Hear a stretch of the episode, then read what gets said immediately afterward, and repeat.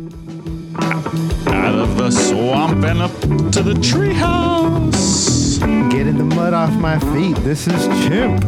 This is Captain Brunch. It's uh, Saturday, October 7th, 2023. And I'm just trying to stay awake. Boy, am I tired. Oh my God. It's so funny that you say that because I spent a lot of today napping. a lot of the afternoon I spent. Na- I was. Oh. Uh, it was to the point where I'm like, oh man, am I gonna be able to like make the show today, or am I gonna be like just passed out? Like, I remember- Remember, that one time when we were supposed to have Liron on the show, and I just napped through the whole thing, and like he came to my house and knocked on my door, and and like my and he was so nice. Like my mom was ready to wake me up, and she, like, no, no, it's okay. Oh my God. Uh, that's so funny. And and the thing is, I was trying to do this training. The uh, ABYC, like one of these organizations I'm a member of, they had this online training that was called SurTech, half surveyor, half technician. Wonder you fell asleep. Oh my God. Well, yeah. So, I mean, I did like the whole tech side, which was mostly about like electrical installations. And uh, there was like one really long video about lithium batteries, which is like kind of a more newer technology in terms of the big boats and like running houses or like running house bank or house like services on a boat, you know, so like the the ovens and the fridges and the ACs and all of those things, like or even starting the the engines. It's newer with lithium and whatever. So I was I thought I was gonna be able to like get through this whole thing. I'm like, oh man, I'm, I'm making such good progress. Like I did like six hours of this stuff, and then I went to the surveyor side, and then it was like an hour long video, and somehow it just took me like four hours to finish this one hour video. Now, did you fall asleep sitting down or did you actually go and lay down? No, like I got up and laid down. I got up and laid down. That's for sure. Uh, I had the opposite day. Not nearly as technical. Mostly just working out, and I got a new table. I got a new standing desk. That's what the thing you walked into in, in, in the front of the house earlier. It tells you how little I, I just am so like I come in and I just come right inside. I didn't even see it. Dude, these things are priced to sell at Costco. I was there Wednesday. Wait, what? Uh oh. Yeah, they're like two hundred bucks. It was a stack of at least ten of them. I'm like, okay, cool. The they're on electrical sale. one?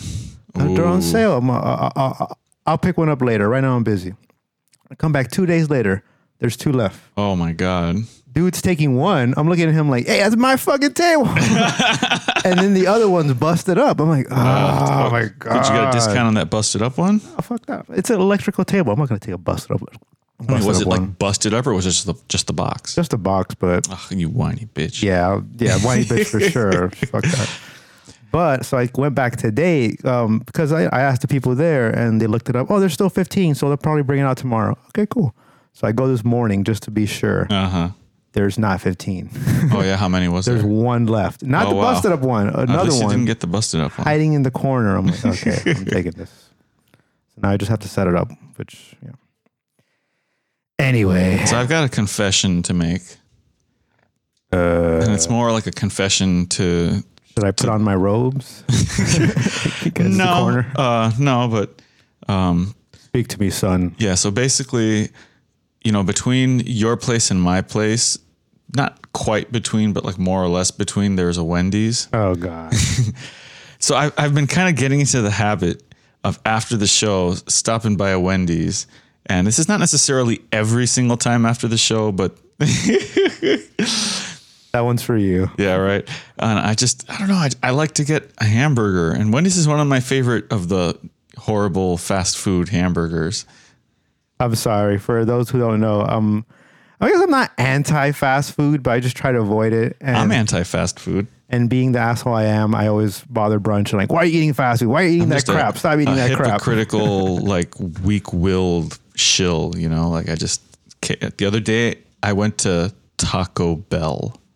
I was proud of you when you got the apps off your phone. Yeah, I've got- I got the Wendy's app on my phone. It's so horrible. I still haven't eaten there in like two weeks, but I have the app on my phone.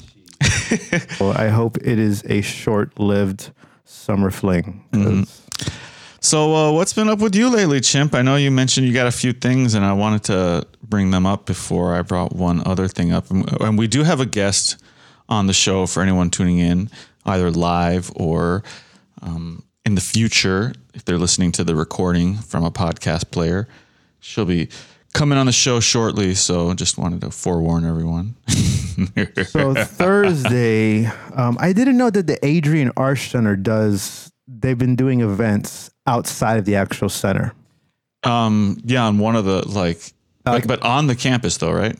The Adrienne Arsht Center. Yeah, so it's it's literally right in front of it, like facing outside on the steps. Like the band sets up in front of the doors, and then that whole plaza has like sixty tables out. Mm-hmm. It's really really interesting. Um, they Facing Biscayne Boulevard. Yeah. Yeah. Okay, I know exactly where that is. It's called Live at the Plaza or something. And Yeah. they've been doing it since COVID. Obviously, it came out of COVID.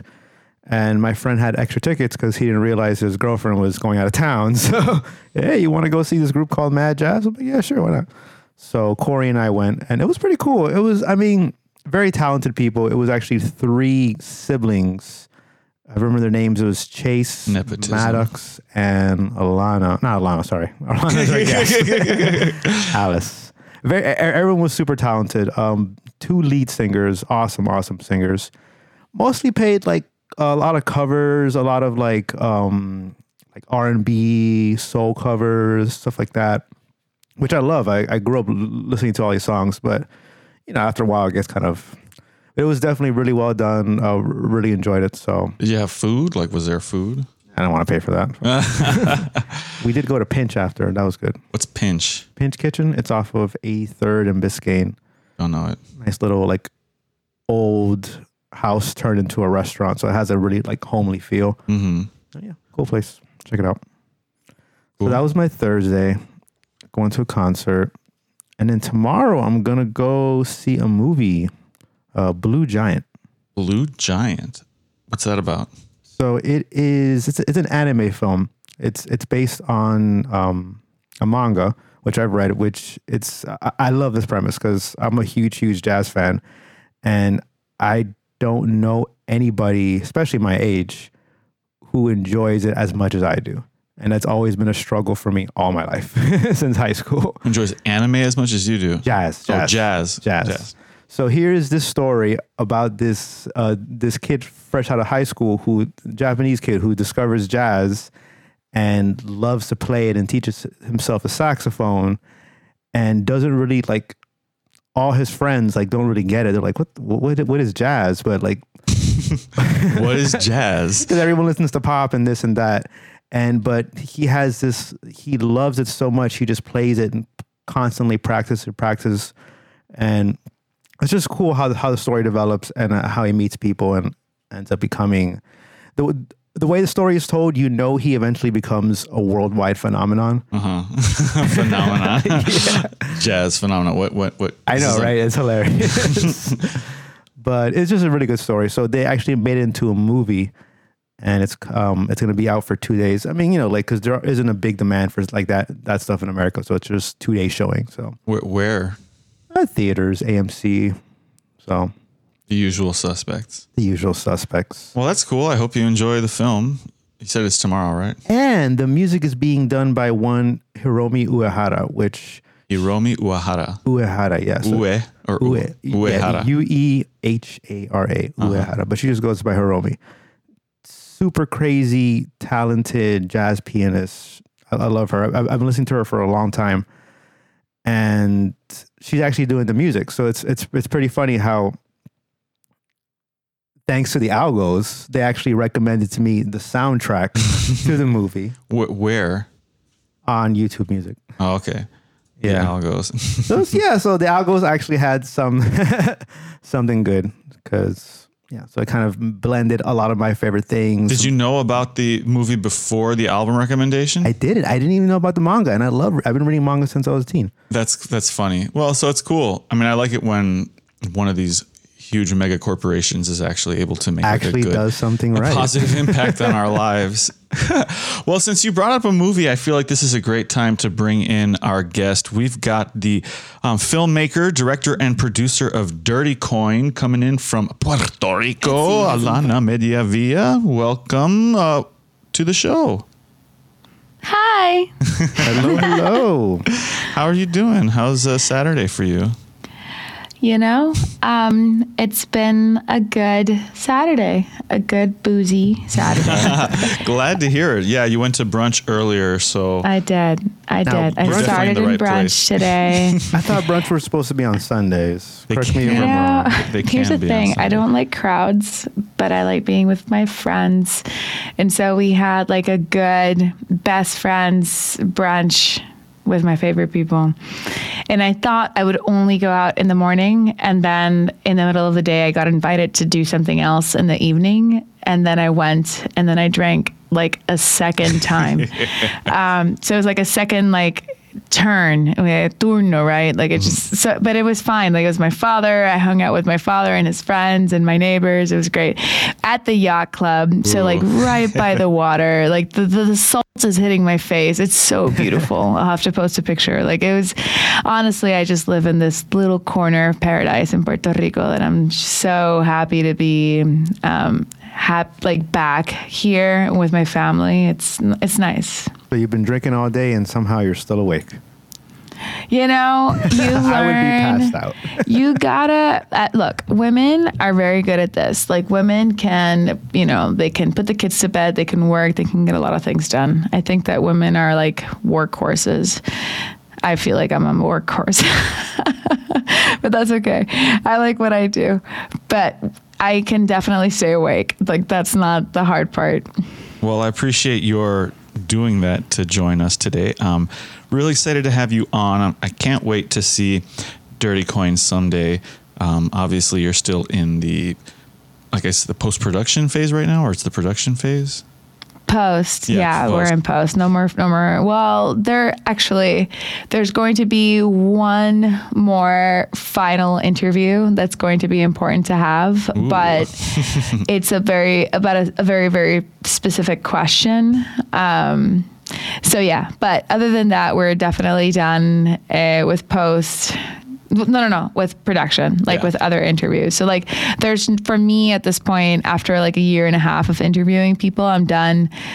I, I need to call it at some point. And I know exactly. I mean, me, me and Chimp as musicians, and we used to be in a band together. I mean, I, I definitely know that whole thing about like I need to make it perfect before I release it into the universe.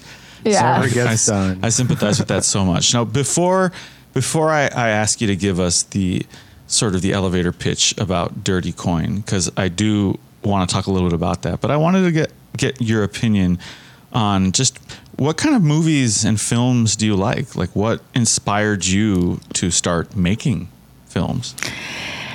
You know, um, when the lockdown happened, I was working at Google at the time and I had just quit. I was doing this event, an in person event, um, Google Cloud, the Google Cloud um, Next in San Francisco, the Moscone Center. And I was like producing a lot of the work that was about to happen in person. I, I was always like the in person like director or producer.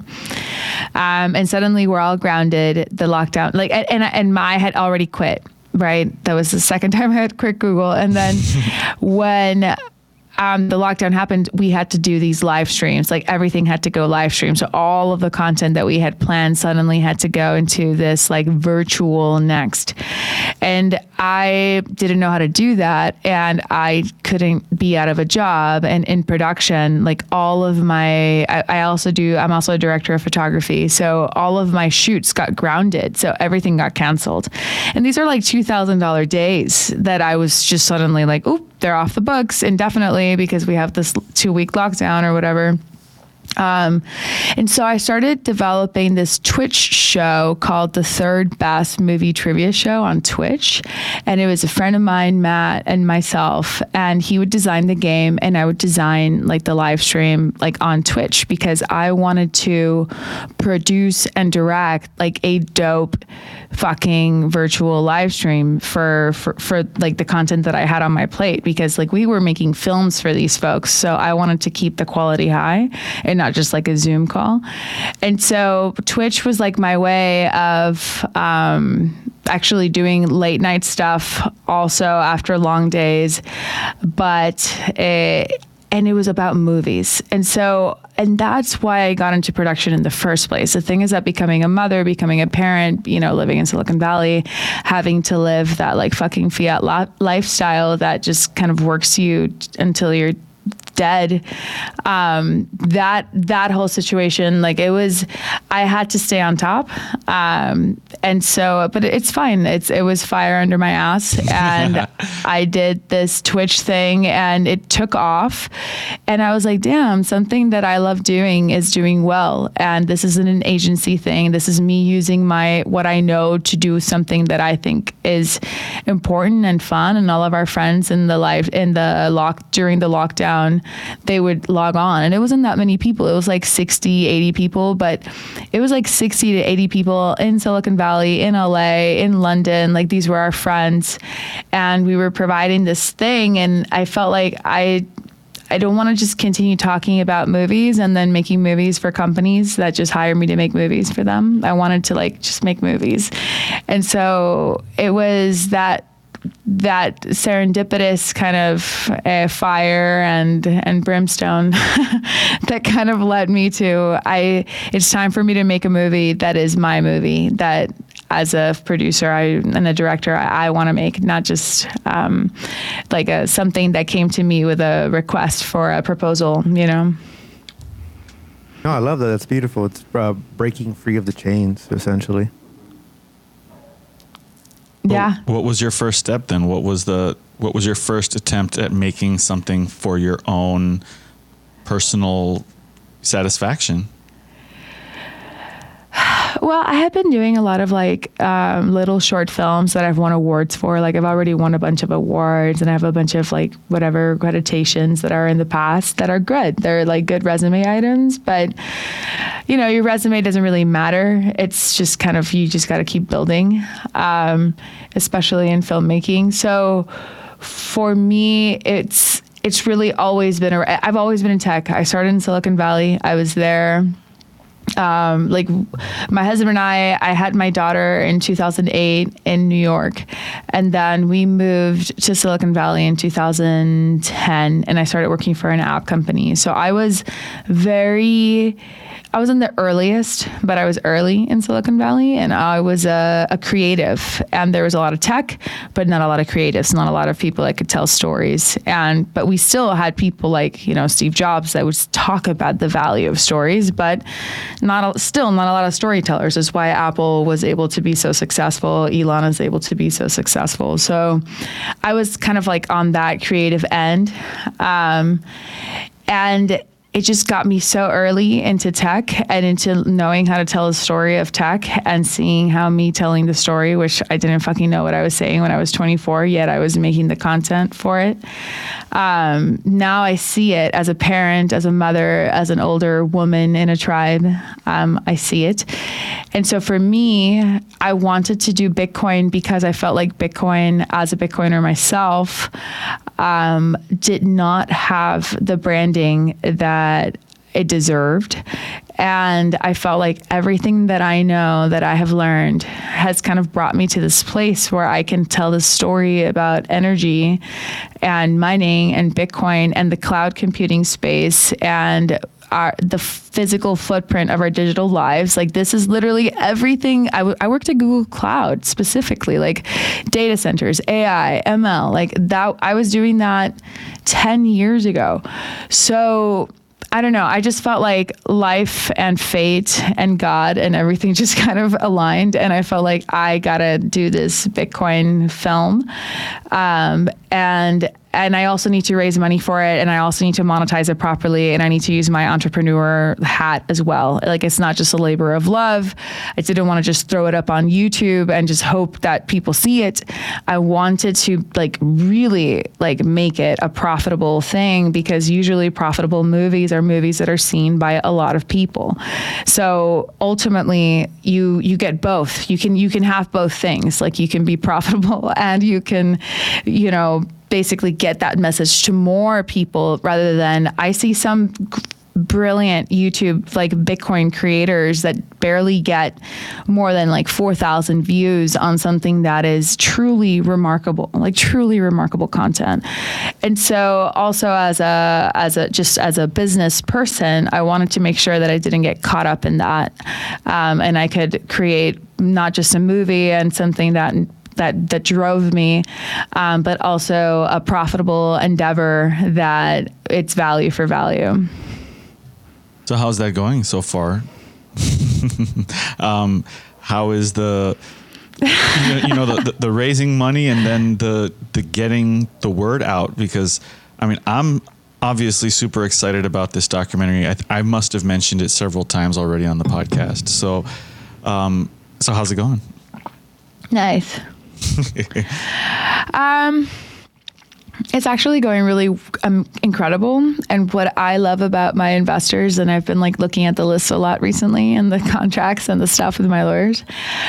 Every time I read any name that's an investor, I'm like, I'll tell my lawyer like this person. Wait until you meet them. They're so incredible. this person. Will wait until you meet them. They're so incredible. Like I have usually like my documentary, even though it's like it's it's expensive if you don't invest in films, but if you invest in films, I'm spending less than half a million dollars on a doc on an international documentary. That's that's cheap, right? It's almost like I haven't. That's one of the reasons why Bitcoin didn't go do a blimp in certain radars is because it was just too small. Um, but it's small for the industry, but it's still an expensive thing. That's still half a million dollars on a movie. What on Bitcoin mining? like seriously, and you know, this is on YouTube. It's already there for free. Who would want to invest in that? And when I look at the list, it was a lot of people that took a chance and a lot of people that um, I don't know. I'm just I, I just feel really proud of not just the money that I've raised, but the people that I've been able to bring to understand what I want to do. Um, so I think it's I think it's gone great, and you know we're trying something out we're going to try three different ways of monetizing this. Like we are, where we have smart people that are working on this every day. And we just want to make sure that we can get this information out because this is just not the kind of media that ever hits like mainstream. Um, but we have an opportunity here to help finance new energy infrastructures around the world. Um, and Bitcoin miners are already doing it, but they're not being given the microphone. Certain people keep getting the microphone. And and I don't mean to call him out in a negative way, but like for example, Alex DeVries, he gets Vox, you know, whenever somebody needs to interview somebody about Bitcoin mining, they just happen to pick Alex DeVries. And Alex DeVries is not a miner, he's not an energy expert. Um, and and he has made a lot of mistakes and yet he is the person that is being quoted like three or four times in the Washington paper. I do not mean any disrespect to Alex DeVries. I think he comes from a good place of wanting to like research the effect of our digital lives on the physical world and as another person that is also um, like I, that also drives me. I respect that there's somebody like him in the space. So I don't mean to say it in a negative way, but still to quote a person that does not have the energy backgrounds that certain Bitcoiners do, eh, certain people that are in the Bitcoin industry, they're not necessarily Bitcoiners or senators. They're, you know, energy experts. They're they're geologists. Like these are people that under they're engineers. These are people that actually understand this what energy and computing means. Uh, it just doesn't make sense that those people don't get the microphone yet a blogger gets the microphone by mainstream media. Yeah, so, I think this is an issue that I mean, we see, like, I have a general criticism about journalism as a profession and as a medium of pro- providing information to the public because it is so common that there's there is a lack of um, like area expertise in both the like research and the presentation of information. Um, and so yeah. I, mean, I think about that in science. Like it's it's so common for non-scientists to be relying on other non-scientists to give them information about science and then we saw that so much during the pandemic um, you know, like all of supposedly Yeah. scientific medical information was being filtered like a million times by a bunch of non medical experts, but somehow trying to give us, interest like, and you know, with the force of, of medical experts. Then everyone becomes an expert and you talk to on the street. oh yeah, I watched that. And then from from another perspective, like I, I I agree, I understand where you're coming from, saying that like you know you're not bringing that person up to disrespect them. It's just you can imagine that anyone who is a public figure and gets invited to go on to some big platform to talk about like it doesn't even almost matter what it is. Like oh what I get to go on TV.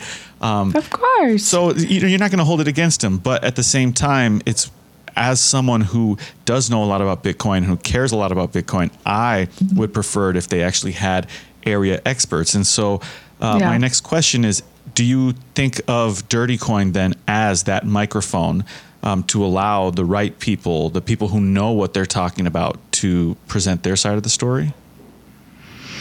Yeah, the thing about their side of the story is that they're the ones that are actually investing millions of dollars into energy infrastructure. So they're the ones where their money is where their mouth is. You know, they're not. Uh, th- that's why they're not mouthpieces, is because they're out actually building. And some of them are are good and. I think that there's a few companies and a few CEOs that really are good for the space. Alex DaCosta from ACDC, which I also really love the name of her company. Um, she, which is Aspen Creek Digital, uh, fuck, uh, whatever. But like, she's just so amazing and she can speak about it so well. And I feel like very often we Bitcoiners often get stuck on like FUD busting. And it's like, uh, this guy's wrong, this guy's wrong, this guy's wrong. It's like, I get it. But for me, Dirty Coin, it's about then what is it? How how do we replace the void of information with information? And this is where these case studies come into play. And so I see a lot of these people because it's important to note that anybody can do this. And I make that point a lot. It's a permissionless system. Anybody can do this. Anybody. They busted this prison in South America that they were also mining Bitcoin at that prison. Like they found all these ASICs that were connected to the free power of the Holy prison shit. and they were mining Bitcoin. Like there everybody anybody can do this all you have to do is buy this computer and you suddenly have access to mining the most precious asset digital asset ever and that's incredible but what that means is not everybody's going to be a good player in the space obviously it's just it's just the it's just like the internet. Of course, not everybody that uses the internet is going to be a positive player in the space. Yet, the internet has transformed our lives. And are we really willing to let go of the innovation for, you know, the the, the bad side? I know that I'm not. I'm I'm I can't. I depend on this internet lifestyle, but. I don't know. I, I feel like I'm rambling at this point. So I'm it's okay. go. We're a show for rambling. So I, I feel like we've kind of jumped a bit deep into the topic already. So why don't we step back a moment and have you tell us like so what is Dirty Coin? What's it about? For people who maybe are listening to the podcast and have never heard about it before, like didn't hear me ranting about it on previous episodes. Okay, so Dirty Coin is a movie about Bitcoin mining. It's a documentary about Bitcoin mining. And it really focuses on the energy side of Bitcoin mining because it is the side that is criticized the most. It is this anti proof of work. These computers are consuming more energy than certain countries, right? Um, and what's interesting is that the the FUD has actually shown a light to this, which is why I can make a movie about it because it's the one thing that everybody kind of knows about Bitcoin. Oh, Bitcoin. Oh, isn't Bitcoin bad for the environment because it consumes so much energy?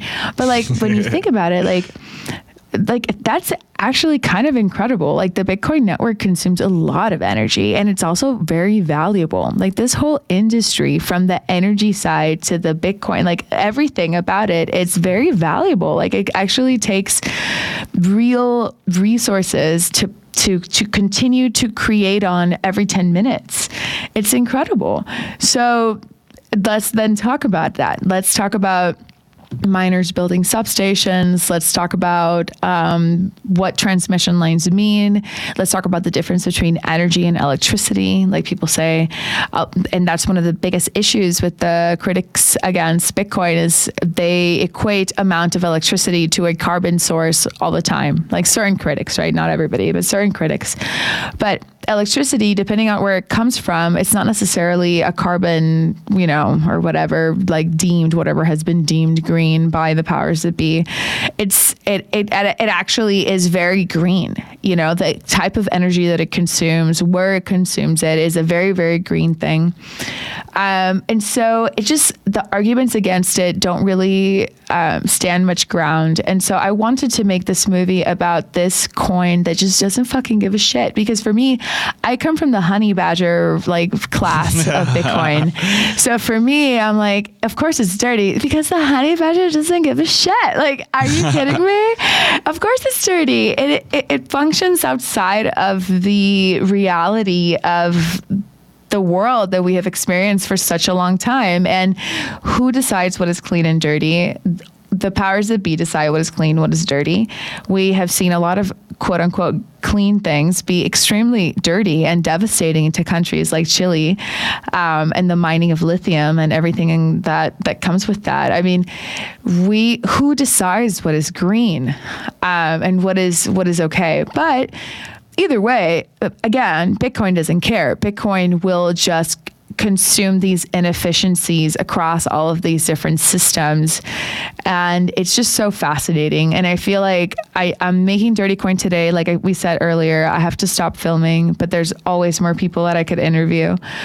But I need to stop it here because this is like a just kind of like a snapshot of where we are at today, especially before the halving, you know, and at this particular halving that's coming up, we are just kind of a snapshot. And this this industry, and not just this industry, the AI industry is also high power computers. There's more chips, so it's it's not just Bitcoin mining. It's our digital lives, our internet lives are about to blow up, and that's kind of like I don't even know. Like I'm gonna in ten years, I'm gonna be like I didn't even fucking know. Like well, none I of us it. knew, right? I mean, there's no way to tell. Um, for I just want to drop in since uh, you mentioned the halving. So for anyone who doesn't know what the halving is, Bitcoin's protocol is written such that every approximately every four years, um, the reward granted to miners who successfully mine a block um, is halved. So it started off at like 50 point something. I don't know exactly what the first number was, but right now it's like 6.25 something something Bitcoin every block. six and a quarter. Yeah. So every 10 minutes, these miners who are mining the Bitcoin, whoever succeeds at solving the block, they get that much Bitcoin. And sometime next year, which I think it's supposed to be like in April or May, um, and the date is not, you know, it's not preset per se. That it has to do with the block height. So how many blocks have been created? So on a certain block height, that number of that reward will cut in half. And usually that has, or I mean, we we expect it to have a big impact on Bitcoin. So would you talk a little bit more about like what you think that could mean? Well, so miners miners spend money on electricity and computers and teams and software and a bunch of stuff and sponsorships to, to, to, to, like all these events that we go to. Um, and they, they do that so that they can mine a cheaper Bitcoin, right? So if you buy Bitcoin, let's say Bitcoin costs $28,000 per Bitcoin, you go and you buy Bitcoin retail, you buy it at $28,000. A miner buys it at, let's say, for example, obviously so many different things go into play. So different costs, different things. Miners get their Bitcoin at different rates in terms of like how expensive it is for them to mine it. But let's say that a $28,000 Bitcoin, and again, don't fucking brain on me if my number or my math is wrong, but everybody can admit that a miner is going to get a 28K, for example, Bitcoin for around twelve to fourteen thousand dollars. That's their cost per Bitcoin to mine the, that particular block because they are investing all of that. And that block gives, gives them, if they, if a miner wins a block or a pool wins a block, they get six and a quarter Bitcoin, which is, you know, let's say Bitcoin is at 28K, it's 28K times six and a quarter Bitcoin. And they either keep it all to themselves or in their, they're in the pool. Now, let's say that for them, it means that they're making, I don't know, $12,000 per Bitcoin. In the halving, they're going to make half as much money on that block reward, which means it's going to be like three and point one something something. And let's say it's $12,000 now it's going to double. So their their reward the money that they make from that reward from that block reward just gets cut down in half. And traditionally what happens there's always some kind of movement that happens with that. Certain people leave the space certain people enter the space. It's like it's really interesting how that happens like historically. And that's about to happen. And that's why the halving is just like you know this like big event. It's because it really is a big event. And so these miners are now going to get paid half as much. So if your margins were not good, you're now about to get less margins, which means you might not be profitable doing this anymore and you just sell your machines to somebody and you liquidate. You're like, "Okay, I'm out of I'm out of the game. Yeah, so Sorry, the- I'm going to cash out." So that's the people who are like on the upper side of that average. You said of like about fourteen thousand per you know per Bitcoin, like of cost. Exactly. Right. So the people who are doing it as a business and then they're above that average. So once that profit gets chopped in half, I mean that might murder a lot of those people. And then Yeah. likely the people who are on the lower side of that average, they're they're going to They be can sitting there- survive. They're going to be buying all of those miners that the other people are going to be selling. and right. they'll grow. and that's why it's so beautiful because the the industry just kind of like kind of morphs, you know, it morphs naturally, it morphs gradually. I will say this, I will say this. Miners don't just get the block reward, they also get transaction fees. And this is where I've been having more conversations about ordinals, and I would actually love to talk now, kind of listen to you guys a little bit because I ordinals and things like that, especially what occurred this year, there were there were situations where the transaction fees were higher than the block rewards. Um, there were certain months, certain blocks, and that's a really interesting thing because if a miner, if the if mining is profitable and you're not just you know pooling into uh, block rewards but into transaction fees. If, if it's just profitable to mine it incentivizes the decentralization and the and having more people mining because it just makes sense to get cheaper bitcoin you know um, uh, everywhere. And maybe you need the heat. Maybe there are other maybe you're running your dryer your clothing dryer on it or something. Like i feel like there's going to be more opportunities for innovation in the mining hardware space if it's profitable to to do it at home and so i do believe that having higher transaction fees are it is going to incentivize a whole market of like you know people mining at home um, but how do you guys feel about ordinals Well, so I don't know the extent to which we've talked about this on the show. We must have talked about this on the show. Um, so I I tend to have like a an opinion about ordinals in terms of my own interest in it as a technology, and then I have an opinion in terms of like what its impact could be on Bitcoin. So I just pulled up the mempool um, on mempool.space. We are not sponsored. And uh, I just checked what the, the fees are right now. And right now, the fees are two Satoshis per virtual byte, which is extremely low. That's a, like a for someone like me. That's like hallelujah. It's w- wonderful. I'd love to pay two, three, four. I would even you know five satoshis per virtual byte for a transaction is like a bargain these days in this year. Um, so even before the ordinals thing came up, it, there was um, a study that had calculated how much miners were making on fees over the last several years, and the dollar amount per year had actually been going up year over year, despite you know the the halving. So I think in the future the, the fees are going to play an important role, especially as the quantity of Bitcoin that the miners are making goes down. Now, in Yeah. regards to ordinals, so my personal opinion as like a fundamentalist Bitcoin maxi uh, is that I think they're kind of silly in terms of a technology. Um, my whole thing, like I I find inscriptions very interesting, and this is something that I have been thinking about for like several years now. Um, you know, the idea of the Bitcoin blockchain being this um, sort of public record. It is immu- well, it's an immutable public record, and therefore information could be placed in the blockchain at, for safekeeping.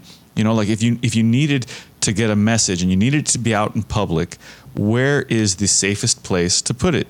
Because especially if it's just a message, a, a line, a piece of information, or something like that. So I, I'm not necessarily arguing that that's what Bitcoin should be used for, but I cannot really think of any other technologies that exist today that can serve that same role. If I wanted to save a message somewhere, um, a wanted poster, a bounty, um, you know, whatever it is, uh, a- Song. a, a, a song, song lyrics, a, a wedding registration claiming my, that I have gotten married to some person and I want the whole world, you know, like this is the record that this happened. You know, like I, there's Dear no lies, Captain Brunch. there's no other place for that. So inscriptions I find very interesting. Ordinals is to me is like this affectation or this conceit that because that inscription has been placed in a particular transaction in a particular block on the blockchain that that therefore creates this asset class that we're calling ordinals that people can own and trade i don't to me this is just a complete little fantasy um, I don't think you can own ordinals, and I don't think you can trade ordinals. I think you can believe that you own ordinals, and I think that you can believe that you can trade ordinals, but I don't think that really exists. Now, to get, so to, to to the second part of the answer though is my opinion about ordinals as sort of like a business or the impact that it can have on Bitcoin, and I don't think that miners for the most part care about the content of a transaction. No, You know, like I don't think because they are looking for how is it profitable to mine. Well, And yeah, that's I mean, okay. That's if their it's a- if it's a valid transaction, if it follows the rules of the protocol, and they're paying a fee, then what's the problem, right? Like, so the free market economist in me, you know, like regardless of what I think of ordinals as a cultural movement, it's I see the bottom line that if they're creating valid transactions, miners are going to mine them because they're in the business of mining transactions. This is how we secure the network. And if they start, you know, censoring transactions because they don't like, oh, I don't like ordinals. I mean, that's just silly. And then they're essentially leaving money on the table that someone else is going to be very, very happy to collect. this, is, Yeah. this is the absurdity. So, you know, um, what you got people calling ordinals an attack on Bitcoin. I mean, I, I think calling things an attack on Bitcoin is an attack Attack on on Bitcoin. Bitcoin. Bitcoin doesn't care. No. it does not care. It's funny, like um, I, I think about, I don't have too much opinion about ordinals. I don't really care, but the the idea of of using um, well, you know what we consider money to, to to use it for other purposes. It reminds me of of people writing on dollar bills, or you know like like putting information on them and and and giving them out, or turning a dollar bill into like a, a little like Origami or yeah, something. origami, yeah. and I, and I still have those. Like I still have dollar bills I've kept for whatever reason. It's you know I'm no longer using it as money. I'm I'm using it as a keepsake or a memory or some sort of information that I'm. Uh, yeah, it means something to me and only me. And obviously I don't own it, but to me I kind of do. Like it's this is a part of me. Well, you do physically own those dollars that you have them in your house, right? Yeah. but- Whereas with Bitcoin, see, this is why I think the inscriptions are interesting because with an inscription, it's like you made that origami dollar, but now everyone can see it. And maybe it means nothing to almost everyone. But it's lost its value as a dollar because I'm never going to use it as currency anymore. Now it's literally just a piece of paper. Well, that's what I like about. But aren't baseball trading cards like baseball cards just a piece of paper? They definitely are. And so, you know, collect collectibles is such a Cardstock. complicated. Cardstock. Thanks. Yeah, it's a very just a piece of paper. It's hard paper. it's good paper. Okay. I mean, I think it's a nuanced issue because, you know, col- I say that value is subjective, right? Like anyone can value whatever they want, and they are going to value whatever they want. So it's not my place to tell someone that No. a bunch of ink on cardstock in a certain like organization is But more it's the val- rookie card. It's the first edition, man. First print. What's wrong with you? Well, you know, and I, I do like art, right? And uh, I mean, I even bought a print not that long ago. I mentioned it on the show from an artist called Bitcoin Apex. And, you know, he's an artist out of Germany and he makes these really complex hand drawings. And I bought a print of one of his drawings, right? So it's not even like, it's just a print, right? Like anyone can print it. Like you can just download the file off the internet and print it. But I paid this guy, a, a you know, a, a good amount of money so that with my print, he would send me this little certificate And I bet you it felt even better because you were buying it directly from the artist. Oh, it felt great that I was buying directly from the artist. But this is what one of the things that I'm so passionate about value for value, about the ethos of Bitcoin, um, you know, about uh, dirty coin, and then the way that you're trying to promote this and the way you're spreading this throughout the Bitcoin community is that there's a recognition of value for value and how important it is to let people demonstrate for themselves how much they value something because one of the fascinating things about pricing is that sometimes putting a price on an experience limits how much money you can make from it. yeah. Like if, if you put a $10 price cap, like, okay, pay me $10 for this thing, Buy me a coffee. right? Like now you're saying, well, if someone wanted to buy you like a dozen donuts, now they're just buying you a coffee. You know, Yeah. it's- it- when as you could have gotten a dozen donuts. But let me tell you guys, for me, it's been like learning even how to be a, an artist within those constraints of value for value. So, one thing is to know something because you've read it, because you understand it, and another thing is to actually put it into practice and, you know, make a business case out of like literally putting your money where your mouth is. And and you need to kind of retrain your brain because we've had this like fiat way of like no but i need to get x many tickets. This is this is how this works. Like i need to understand this. And what i have experienced myself is I was like, we're going to get corporate sponsors for the screenings because I need to like m- have the film make money back. Like, look, you don't have to. And, and, and again, it kind of goes back to who, who values this. Nobody needs to watch a Bitcoin mining documentary.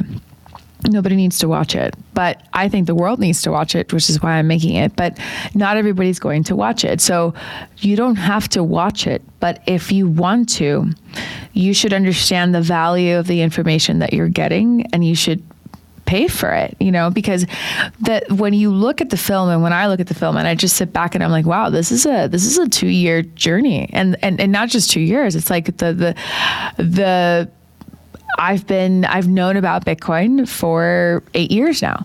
So they, for Bitcoin has I have seen it and I have been a part of it. Um, for eight years, and so and now you know after this film and the people that I know and the things that I am I've learned, it's like it's it's so hard to unknow. so no moving back. into the future with with what we know in Bitcoin. But anyway, like so I'm very happy. I'm really happy. I feel like this is a good place to learn. But are you okay? Oh, my husband's in the in the room in the office, and I'm like, "What's going on?" but he's is- he's doing the right thing with turning on the lights. Bitcoin is like that first drop of LSD. You never go back to baseline.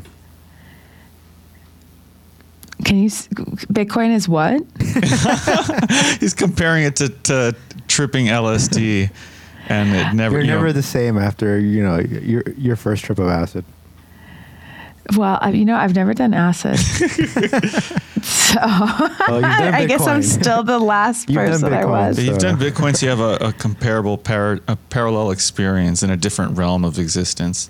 Um, to, I do. to capstone the or, uh, ordinals discussion, so I still have mempool up. There are there are about Went up. 55 blocks waiting to get mined right now. So, you know, during like the height of the ordinal craze, there would have been, you know, like more than 200 blocks waiting to get mined. And the fees were really high. Um, I mean, even now people are still paying stupid fees like 103 sats per virtual byte, but people were paying like 1500 sats per virtual byte. Uh, just crazy, crazy fees. So, I mean, I do think that the ordinals craze has worn, uh, like calmed down. Yeah, it's waned tremendously. Um, and I don't know if there's going to be a second wind. We're going to see, you know, like our friend Roz is trying to put together a conference called Art Basel down here in Miami or up Whoa, here. for or- Art Basel? Yeah, during the Art Basel time. Yeah. I'm going to come up for Art Basel. I'm going to be talking to the Bit Basel guys. Cool, Here's yeah. the thing. Yep. we need to we need to come together and continue to have conversations because it is too early to call anything anything it is too early it's about continuing for some of us for some of us for some of some people they already called it they're out of the game good for them for some of us, it's about continuing to have conversations because I don't believe that, you know, with the little exposure that I have had to such a new technology, do would I really close the book on what the the repercussions mean. Like as a person that has been in, in tech for so long, you know, cell phones, I remember cell phones becoming a thing. I remember then smartphones becoming a thing. I wouldn't have even thought that I ever needed an iPhone, like a smartphone. And now you can't even get a phone that is not a smartphone. Like we have changed so much and I remember when the internet was just about like reading stuff, like going to people's websites and like learning about where their address is and their menu, like Pizza Hut. I would go on Pizza Hut's internet. and like now look at what we have. So I don't think I, I what I know is that Bitcoin has solved a huge um, part of the equation that is now out there forever. It's kind of like a, a, a genie that's out of the bottle, a rabbit that's out of the hat. It's like out. Um, it's incredible, and we are. It's just still so young to call anything anything, and to continue to have these conversations and really see like what would it mean to have a high transaction fee, you know, Bitcoin network, you know, like what does that mean? Like, or at least a, a mining network. What does that mean from, from the mining perspective and the proof of work perspective? And that means that more hardware gets in the space. That means that more software gets in the space. That means that more people can mine at home. We can actually decentralize the network instead of, instead of having like just you know anybody like i hate this fallacy that only oh it's not profitable to mine at home anymore or you know you if you're not a, if you're not big you shouldn't do it. I i don't know. I feel like that kind of goes against this idea that you should be wanting to think about mining at home or running a node or really being a part of the network and, and not just investing in Bitcoin because number go up, but like really understand how to incorporate it into your life. And I do think that home mining is a is a key piece of that because you then really decentralize that energy consumption and it'll be really hard to get a 51% attack when you have so many people around the world participating in the data center part of their digital currency. So um, I just want to take a quick moment to uh, mention to you and to remind the people who are listening to the show that so we are broadcasting live on the podcasting 2.0 system, which means that if you're using a modern podcast app, which you could find at podcastapps.com, you uh, you'd be able to listen to this show live, other than on our um, our own personal live stream. But we do record this show and we do upload it to podcast, so a lot of people will be able to listen to this in the future. And part of the podcasting 2.0 technology is that people can actually send satoshis directly through their podcast player to the show. And so I wanted to give a big shout out to our friend Jay, uh, who has sent us a couple of boosts. So he sent us one last week that we forgot or we didn't get it in time or whatever the excuse is. Jay had sent 30,000 sats. Thank you so much, Jay. He said, thanks for the value. He also sent us another one. You want to read that one for us? Sure. Jay from Proof of Work Fitness via Podverse sends another thousand sats. Thank you for what you've done with this movie. Thank you for bringing your creative energy to Bitcoin. Great guest. Yes, you are a wonderful guest, Alana. I'm very happy to have you. And Jay, thanks for boosting us. Uh, really happy to to get your sats and to you. provide that value for us. Um, so Saturday Night Lit is a value for value podcast. So if you're listening to this podcast and you want to send some sats, please, please go ahead and do that on any modern podcast player. Um, and yeah, thank you so much. So I have two more questions I want to ask you. Um, two things I wanted to bring up and get your thoughts on, Alana. Um, one is I wanted to ask you about how you think or it, I wanted you to compare your experience of making this film about Bitcoin to what is otherwise the normal way of filmmaking. Like, is it has this been otherwise a normal film, or have you had to do things in a different way because it's a Bitcoin movie? Or to what extent have you had to do things differently? That's a great question. I think one of the biggest differences between this film and the other ones that I've done is that the other ones that I've done, I calculate the costs for it in less time. So it's like, okay, well, this will cost us two months, three months, and we'll interview these people. Like, I'll know who to interview, like, I'll know, you know, who to go for. But whoever's available during those dates, we travel, we shoot, we're done, we edit it, we put something together. That's like my agency, you know, run and gun, the hire for hire, director for hire kind of lifestyle. But with this one, it was like raising money for me to continue to film, for me to continue to do this movie. So it was different because of that. And it took a year. uh, We're over a year and a half. I don't know how many months at this point. I should count them, but the days are blurring together. Um, it's been a long time. And so the difference, the key difference is that this one has just taken me so much longer at a lot of conversations. And let me tell you, I've I interviewed 74 people, um, including senators, directors of energy. I interviewed the director of energy at Finland. Um, I interviewed just so many people. I'm not even going to name drop because it's just like you just have to watch it, like everybody.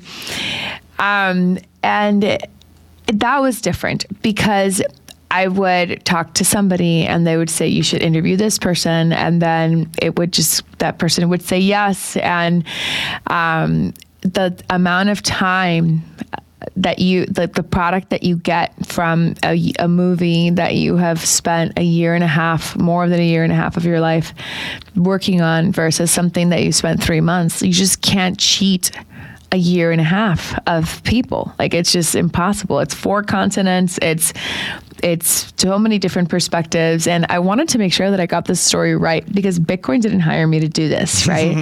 I don't have the Satoshi didn't send me an email for this. Like I've been raising funds to make this story. So for me, I have you know, I'm not like Bitcoin rich or anything like that. Like for me, I really want to see what does this look like, and you know, so so yeah, I would say that was the biggest the biggest difference. The biggest difference is a there's no call to action at the end, other than I hope that I've orange pilled you enough to continue your journey. You know, there's a lot of con- there's a lot of great content that's out there, a lot of great Bitcoin content that's out there that I just hope to I just hope to bring more people into the vortex, into the Bitcoin vortex, and they can follow other folks.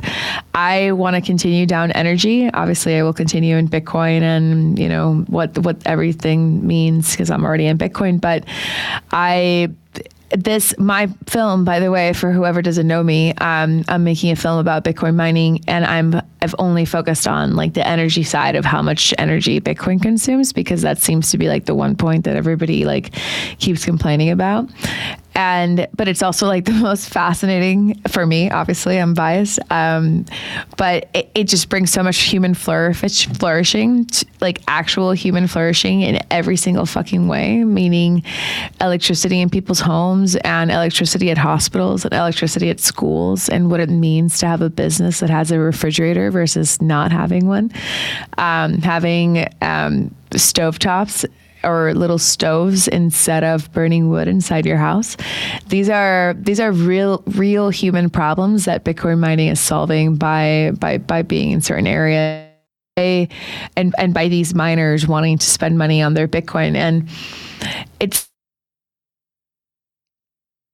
Uh oh, Alana, we're suffering some uh, to look at. And so for me, th- I, that that's been the biggest difference. Could you- It's just Alana, I'm so following a a, you human back it up? story versus a brand we, we lost you for a moment and uh, we didn't hear like the last mm, let's say I 30 think You seconds dropped out again. uh-oh we are having some communication problems i'm surprised it was so smooth for so long Yeah.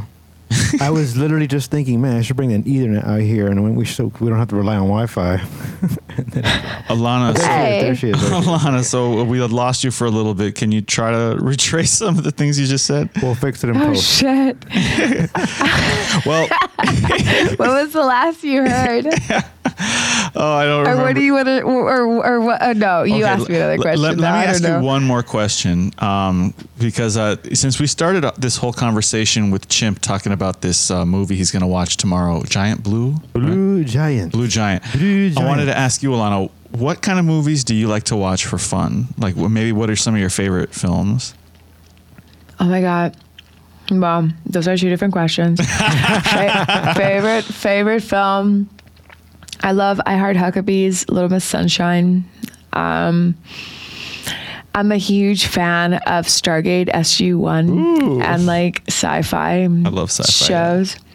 My husband is a like a dungeon master for Dungeons and Dragons, and he plays virtually, and he is just the biggest nerd about Dungeons and Dragons. And then my daughter, which is 15, my oldest, she's also a huge D and D and like a Steven Universe and like uh, all over the garden wall. Like she's really into animation and like showing me like cool stuff. So I I like to see things that like over the garden wall, for example. Such a cool little animated fucking thing. And she just showed it to me and she wants to share that with me because she just wants to show me some cool art um, and i'm just looking at it from the business perspective like oh my god this is like brilliant. Like this is so good. So I, I i enjoy seeing independent artists that are like really killing it from the business perspective because as a producer my mind like i, I get turned on by that. It's like oh god i love this monetization model. Like it's like you know just like i love it. Um, but then as a, as a as a director i'm also like shit then this is this is a good way to do it. So nowadays i like to see things that are or follow creators that are you know really innovating in the space because um, there's there's uh, a personal interest and a professional interest to keep keep track of that but it's also just super exciting to just follow people that want to do new things um, because I also want to do new things. I feel like I'm also doing new things, so I appreciate that. But I have some oldies that, at the end of the day, we're a big Doctor Who loving family. Oh, I we know all the Doctor Who, doctors. Um, so a sci-fi Black Mirror. If I could ever direct a Black Mirror episode, I would. I would die happy. Okay, you know. universe, you heard that? You heard that? Yeah. All right, so Ins- inscribe it on an ordinal. so Alana, um, we're gonna give you the last word. Any parting words you want to share with the, the internet before we cut out here? Parting words. You know, I, I think that we are changing into a digital age where we need to value privacy. I, I guess I could go in many different directions, but let's talk about privacy.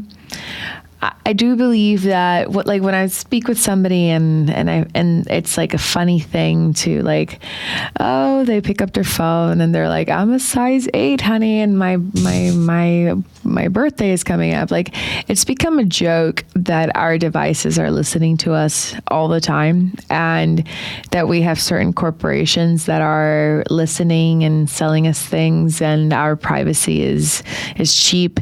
Your privacy is not cheap. Like what you decide to disclose of yourself is of great value and we live in the digital age where information is worth a lot of money. So really understanding how you want to dole out your data, your your creations is important. And so I would I would really say don't stop with Bitcoin to the crowd, to the internet. Go with Bitcoin. Definitely go down the Bitcoin but rabbit hole. But also really look at your entire digital persona and start value value va- like creating understanding how valuable your data is and therefore your privacy, how much information you're willing to to let the world know about you um, and who's monetizing from what you are deciding to put out into the universe. So um, that's where I would like to part ways. Is is really saying have you thought about your privacy lately? Well, thank you so much, Alana. That was some pretty profound stuff to close up with. I hope you'll join us again once Dirty Coin is released. Uh, this has been Yes. Saturday Night Lit from the Treehouse. I'm Captain Brunch. And I'm Chimp. Signing out. Oh, by the way, Chimp's not my real name. Peace.